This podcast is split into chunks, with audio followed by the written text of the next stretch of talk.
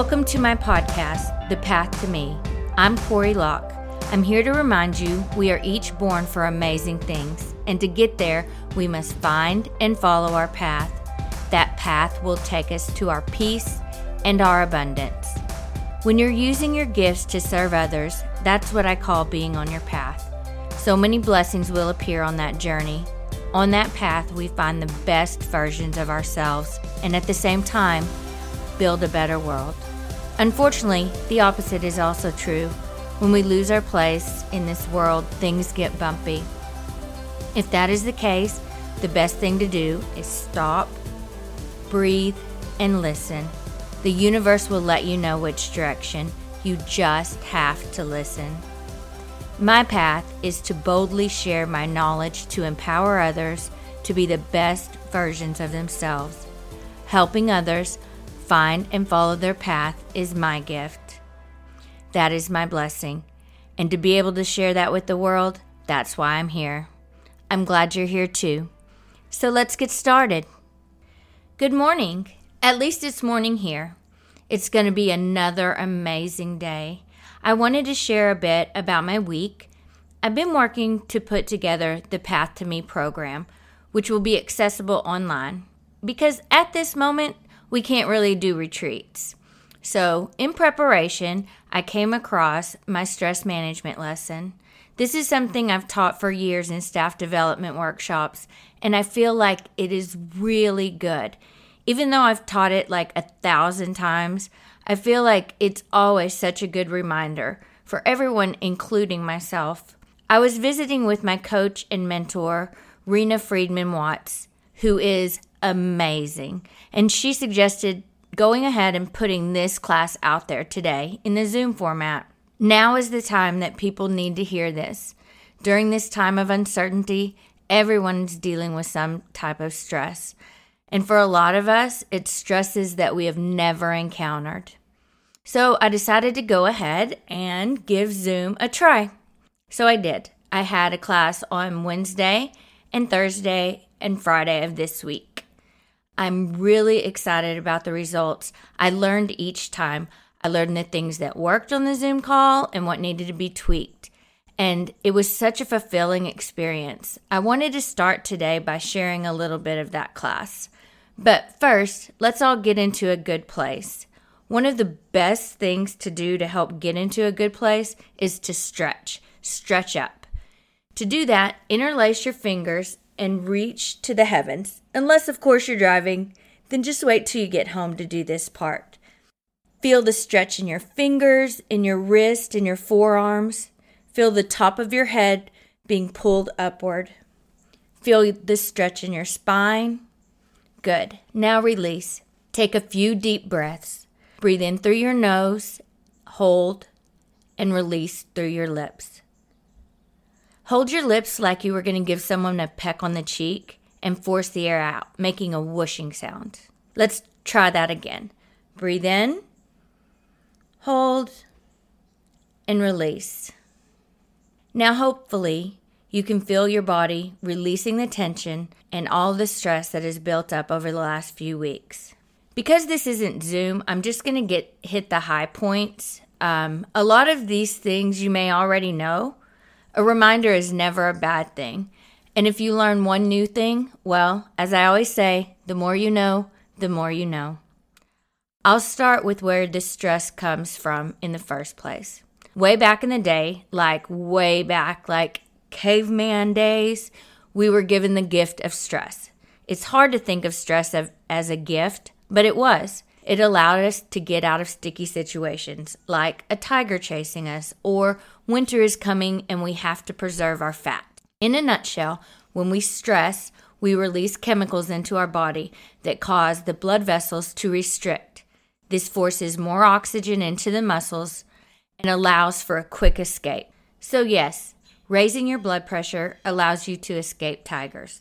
The problem is, these days, our stress very rarely comes from tigers, and for many, it's frequent or even chronic, causing your blood pressure to elevate on a regular basis. The result can be hypertension, heart disease, stroke, not to mention a miserable existence.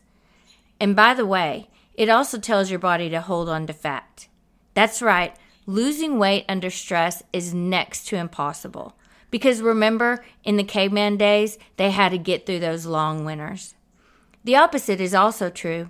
When we stretch or do deep breathing exercises, that opens up our blood vessels and allows oxygen to flow freely to the brain. Blood pressure goes down, chemicals are released, telling your body that everything is going to be all right. Just relax. In the class, we focused a lot on communication techniques and how to bring the stress in the room or on the phone down to a level across the board. And I'll get into that in future episodes. Before we move on, I did want to let you know one important lesson from the class. That is that you are never alone. There are so many people going through a lot right now, and there are amazing souls out there ready to hold your hand through it. You are a gift to this world. When depression sneaks in, the first thing we tend to do is retreat. We stop sharing, and unfortunately, that can compound the problem. If you're feeling down, pick up the phone and make a call to a friend or a family member.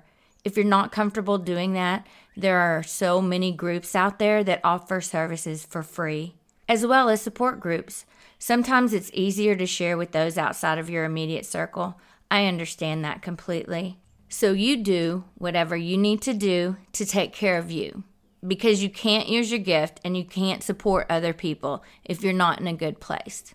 Today, I did want to share a little bit of the feedback I got from those Zoom sessions. While visiting with the participants, two things stood out. The first is everyone is dealing with additional stress, stress that people have never dealt with. And the variety of stress that people are dealing with comes in all different forms. There are those who are working from their offices every day, but their workload has increased now because it's all wrapped up in COVID.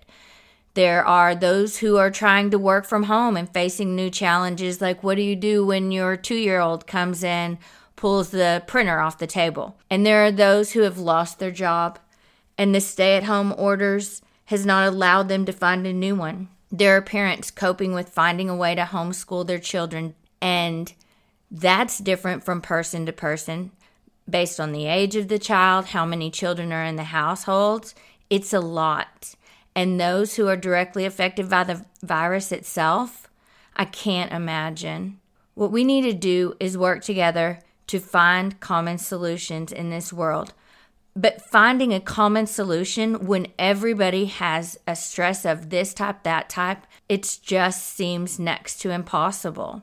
Well, with that said, that does bring me to my second observation, which is the commonality everybody had different problems, everybody had different stresses, and that's kind of what we were talking about. But there was this one thing that almost everyone had in common, and without being prompted, they talked about their blessings. The world has slowed down a bit, and as a result, many have found time for things that bring them joy. Most noted was the additional time with family. Using myself as an example, I am considered an essential employee.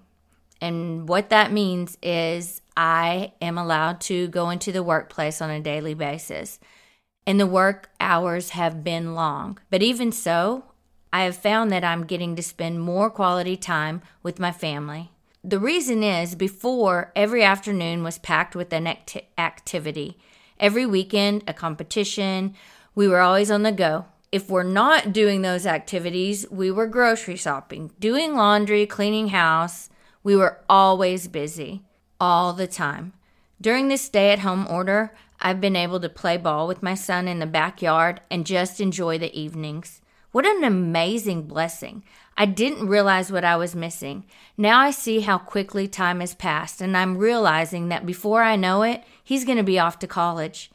I've been reminded of just how precious time is, and most importantly, that it's limited. How we spend this precious resource is a choice. Moving forward, I'm choosing life. I'm choosing my family. I'm choosing to take the next step with less material things and more of what makes my heart sing. I've heard it said before in so many different ways. There are blessings in this time of upheaval. I pray we embrace those blessings And as we come out of this time of uncertainty, we do not return to the normal we knew before. We move to a new normal where we embrace life, focusing on what matters today and what matters in the end. I appreciate so much the time you have made for my podcast. I can't wait to share with you again. Until then, I hope you take time to breathe in the good and let go of the negative. Let go of the stress. This too shall pass.